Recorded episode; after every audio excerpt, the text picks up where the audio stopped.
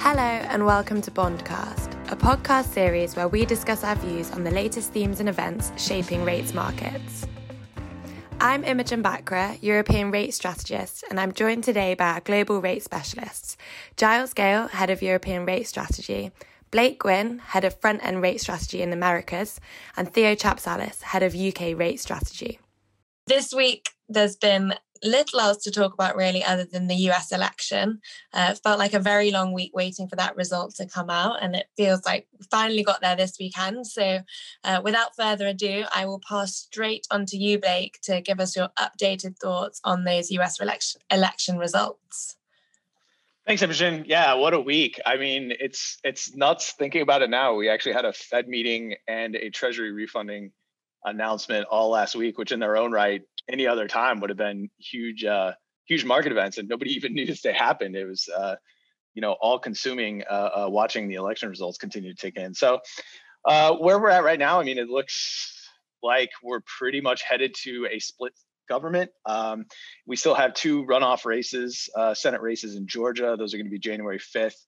Uh, if Democrats do manage to take both of those races, um, you know, we would be heading to a 50-50 Senate, in which case Vice President Harris would serve as a tiebreak, uh, meaning Democrats would be in charge. They'd get to um, uh, put their own party members in charge of most of the committees, kind of set the agenda, call things for a vote. So it does give them a fair amount of power uh, uh, if they were to take those two two elections in Georgia. But at this case, that doesn't really seem like the most probable outcome. Um, if you kind of just replay the election results from last week, rerun them with only uh, uh, the two leading candidates in each of those Senate races, it still looks like uh, the Republicans have enough votes. Uh, you kind of wrap in uh, Libertarian got a few votes in one of the races, and there were also a lot of other uh, kind of conservative candidates that were splitting the vote in the special election.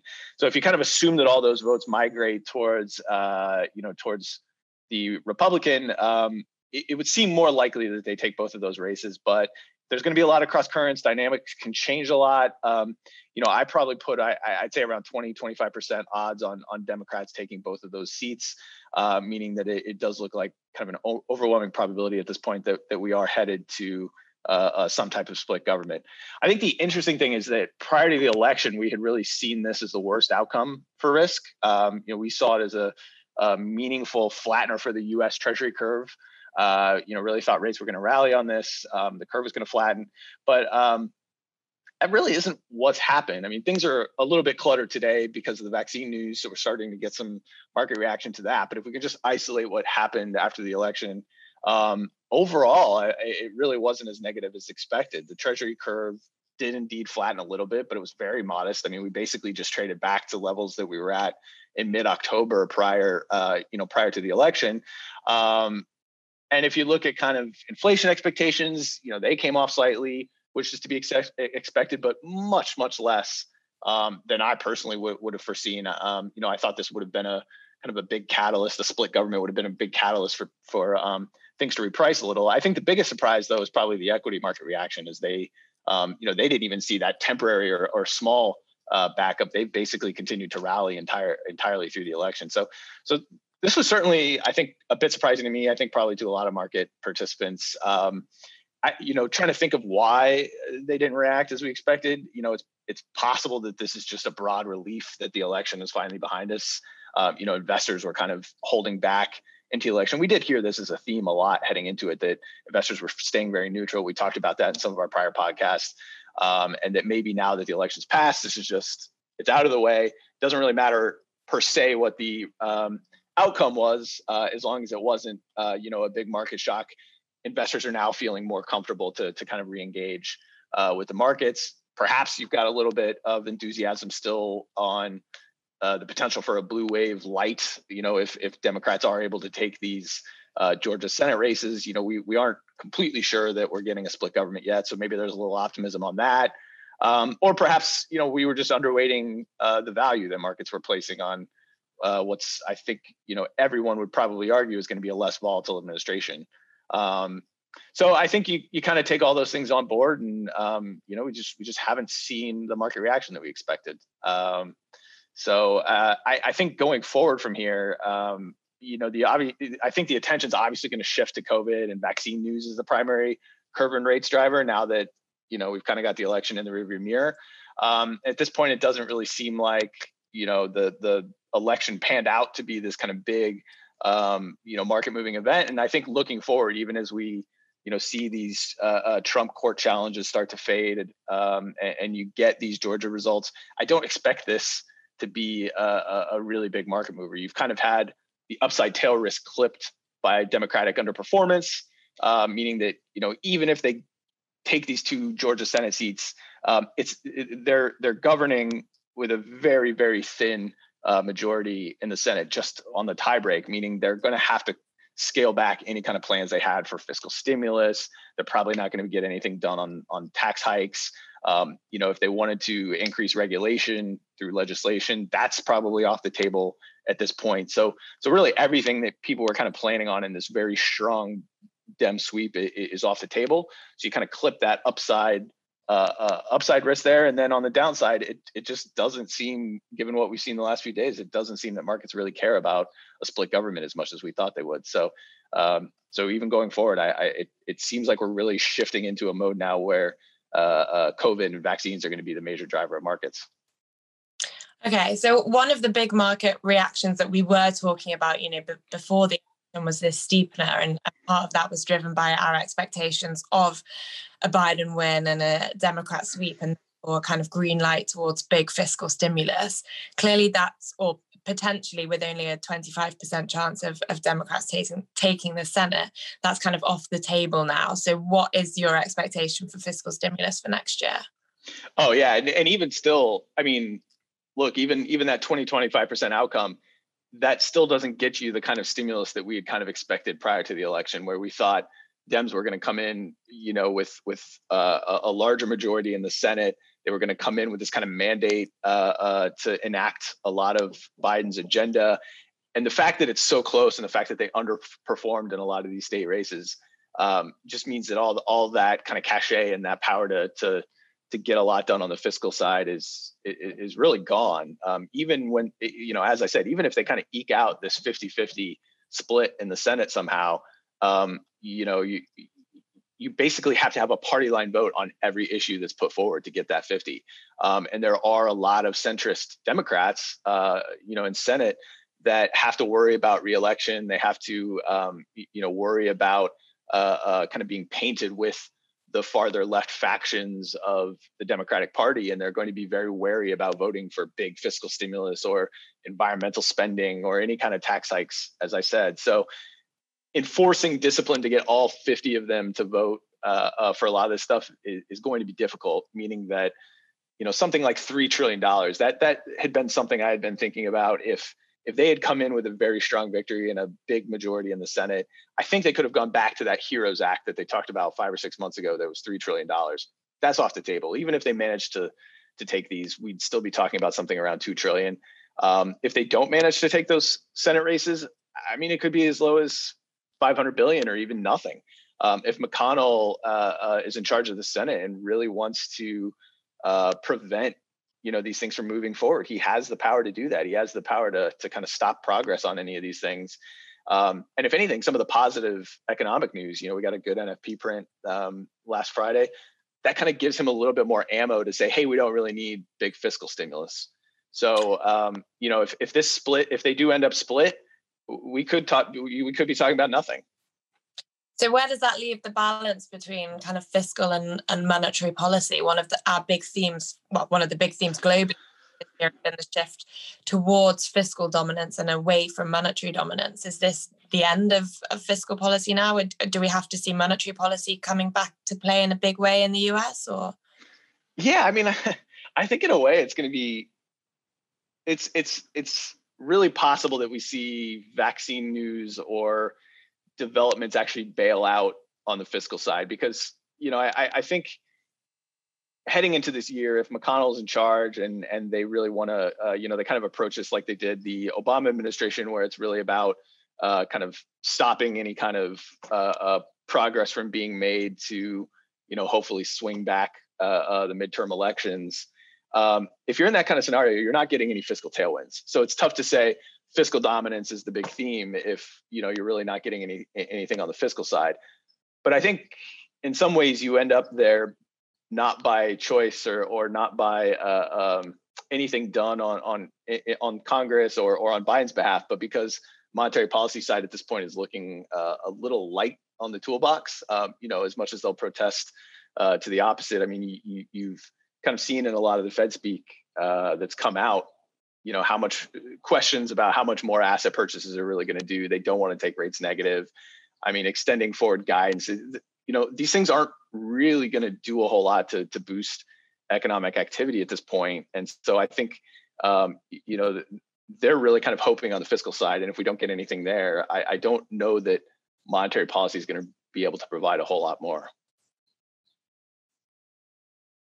Okay, makes sense. So, Giles, it felt like in Europe last week, certainly we were all a bit paralyzed by the US elections and, and the market couldn't focus on anything else despite it being in the US and not Europe. And one thing we've been arguing, well, I guess with particular reference to Italy, is this theme of the political backdrop actually being much more benign in Europe now, and, and populist parties have been uh, kind of losing ground in the polls. And I guess that theme was kind of uh, reaffirmed over the weekend with with Trump's loss. Um, so, how are we thinking about core rates from here. I guess that kind of uncertainty out of the way, plus today news, uh, today being Monday, news on the COVID vaccine front. Um, it should all play pretty nicely for our bearish core rates view, shouldn't it? Yeah, well, um, the first thing I'll say is um, after that high octane download from from Blake, I sort of feel like I need a, to take a big deep breath. I mean, on on Donald Trump and um, well, uh, you know, and his departure, I think that that is a pretty unambiguous positive for sentiment about um, about, European politics. It's going. I mean, it's it's bound to be. I, you know, I think one of the things that we've been saying um, a lot over the course of this year is that you know one of the surprises is that populism has been in retreat, and you know, this really is just an, yet another uh, manifestation of that. But it's a particularly important one because Donald Trump had a strategic uh, focus on um, undermining, I suppose, the the EU and you know, in, in in many different ways. And it's just going to be much harder, I think, for um, for populists who might try to use that sort of anti-EU rhetoric really to get any uh, any traction. And as, as, I say, this is the continuation of a theme, but it should be positive, I think, for for European, I suppose, sentiment generally, but in particular, obviously, for uh, for peripheral issuers and so on. Um, with regard to where it leaves us for for rates overall, yeah, I think no, that does feed into the the bearish view, as in you know, rates higher view quite nicely. Um, you know, good what's good for risk tends to to push in that direction. And you know i mean obviously the us elections were were, were big and important but really what's been hanging over europe for the last couple of months above all has been the the terrible covid um, headlines and you know, the the real the real sense of pessimism um, that, uh, that has been coming from that. And last week, you know, for the first time, we really sort of felt like we could see an improvement in some of the trends. Um, a little bit tentative, but in, in some countries, but really quite clear in others. For example, in Ireland and, and Belgium, those were, were two where it was really quite obvious. Um, this is something we're looking at very carefully. And, you know, it does feel like those that that improvement is building and you know, that was before we had this news this morning from uh, from Pfizer with its um, you know, very encouraging results on efficacy for its vaccine. So overall, I think yeah, um, you know, we've got a few themes here which appear to be coming together quite nicely for our bearish uh, rates view. Well, so all is working finally. Um, so just stick, I guess, for now with the theme of politics the US election. Um, and quickly, if I just go to you, Theo, um, because it's also turning out to be a critical few weeks for Brexit. Uh, what how, or how much of a bearing do you think that the US election may well have now on Brexit, and, and what are our latest thoughts on on the UK situation? Yeah, I think the, the UK is a market which was predominantly um, driven by politics. 2019 was definitely a year dominated by UK politics, and uh, this is everything that uh, has affected the, the gilts market. The coming weeks are definitely critical. Um, there are high expectations in the market, with most market participants expecting a deal to be fleshed out in the next two to three weeks. Um, clearly, uh, this this has got uh, implications both for the fixed income, higher yields, um, potentially steeper curve, but it's primarily a sell the 10 year sector uh, if this is to happen. I think, and, and, and, and the other aspect is really the, um, you know, the implication for for inflation that the market, as things stand, uh, is expecting uh, is is is fearful of hyperinflation to kick in because of some sort of disruption uh, in Brexit. But if we do have a deal, this obviously takes out this uh, premium from the front end of the curve. So it has implications both for rates and for um, for inflation. I think this is this is the political side. What the market will have definitely to figure out, and we will have to do that ourselves, is to to find out how deep the integration will be between the UK and the EU in the future relationship. Because the underlying assumption is that it will be a very skinny deal, and this is what everybody largely expects, which means that you know there will be a disruption, and this disruption will have implications again for fixed income. Uh, however, I think the, the the risk is if the deal is not that bad and not so disruptive and this will be key. So this potentially could provide you know support to the risk on um, sentiment that we have in the uk so this is this is on the politic on the on the politics side. I think the other uh, um, topic that we definitely need to discuss is uh, policy. And this would be monetary policy, for example, uh, and uh, fiscal policy, right?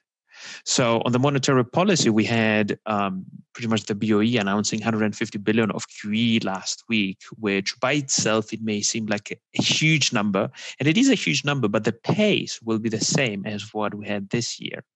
At the same time, fiscal policy is here and we expect at least around 30 billion of additional spending as part of the furlough schemes. So monetary and fiscal policy, they will have to go hand in hand together in 2021. And well, the difference of those, the difference in the pace of those will uh, largely uh, define the, the, the, direction and the move uh, in yields.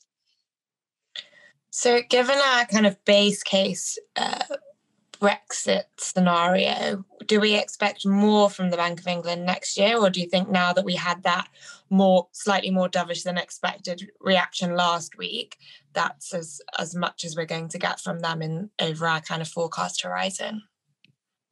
So we think that the Bank of England has got more ammunition, and this is this is a very good point that you bring up. Uh, and in fact, um, it has been um, called into question recently that the Bank of England is reaching the limits of their QE abilities, uh, but we are very far from there. As things stand, the Bank of England could implement at least another 300 billion of QE without uh, changing any of the constraints.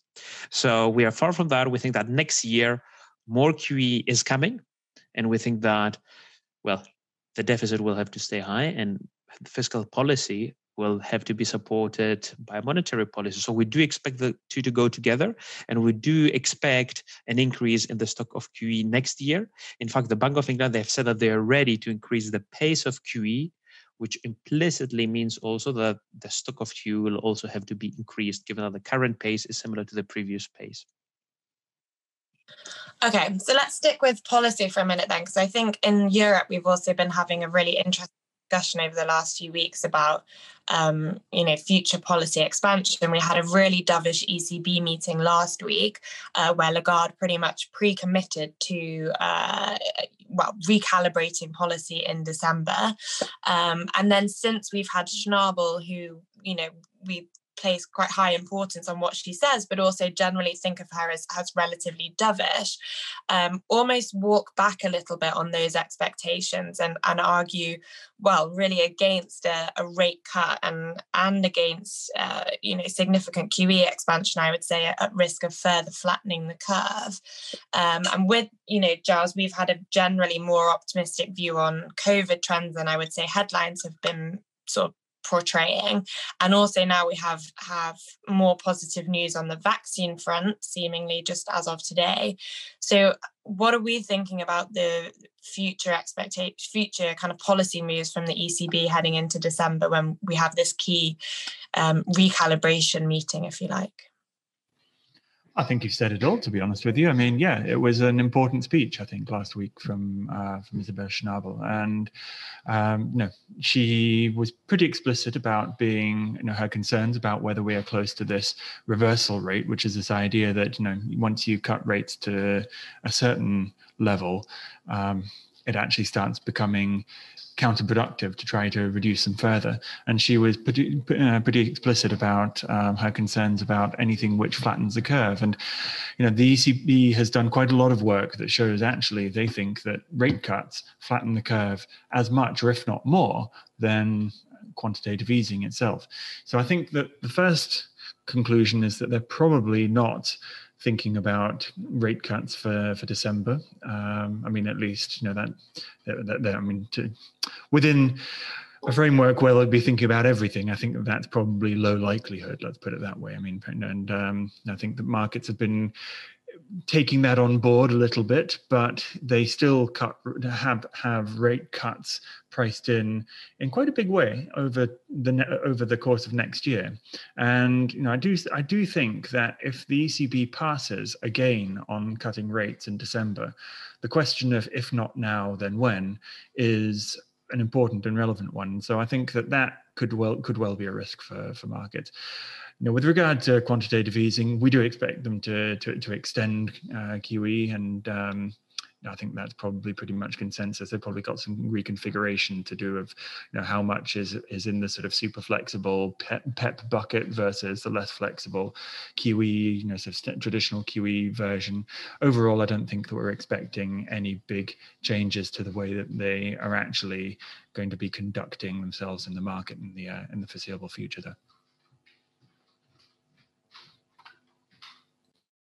And do you think that is against market expectations? I know the market moved pretty quickly last Thursday to to price in, um, you know, probably yeah. around the 30 to 40. I, I, think I think it's it, it's a little bit it's a little bit negative. I think for for, for duration, and so that's you know an, another of the sort of bearish stories that I think you know is is in the mix for us. Um, certainly something that's worth keeping in mind you know, I mean, one of the things that we've been talking about quite a bit today is, you know, it's been really strong risk on, but you know, some periphery hasn't been doing quite as well in terms of spreads as you might have expected in that in in in those circumstances, and you know that that might be partly to do with people just pulling back a little bit on how much they think the ECB is going to deliver in terms of QE, but no, I think that that's just putting the cart before the horse. To be honest with you, I mean, you know, what would you prefer? A bit of macro stabilization or the ECB to, be doing a little bit more? You know, I think it's pretty clear for me. So um, I think that that probably you know, should. Well, I, I think that that will come right. All right, great. Well, thanks everyone for joining. It sounds like we've got a busy week ahead, and, and we, of course, will be watching COVID trends very closely, particularly here in Europe, and any more news of a vaccine, which which could help, you know, steer markets in in the direction that we've been calling for for the past few weeks. Thank you. I hope you enjoyed this episode of Bondcast. Please do subscribe to our channel to get future episodes and like it, as this will help others to find it. We also encourage you to follow us on social media to get all our latest content. Speak to you again soon.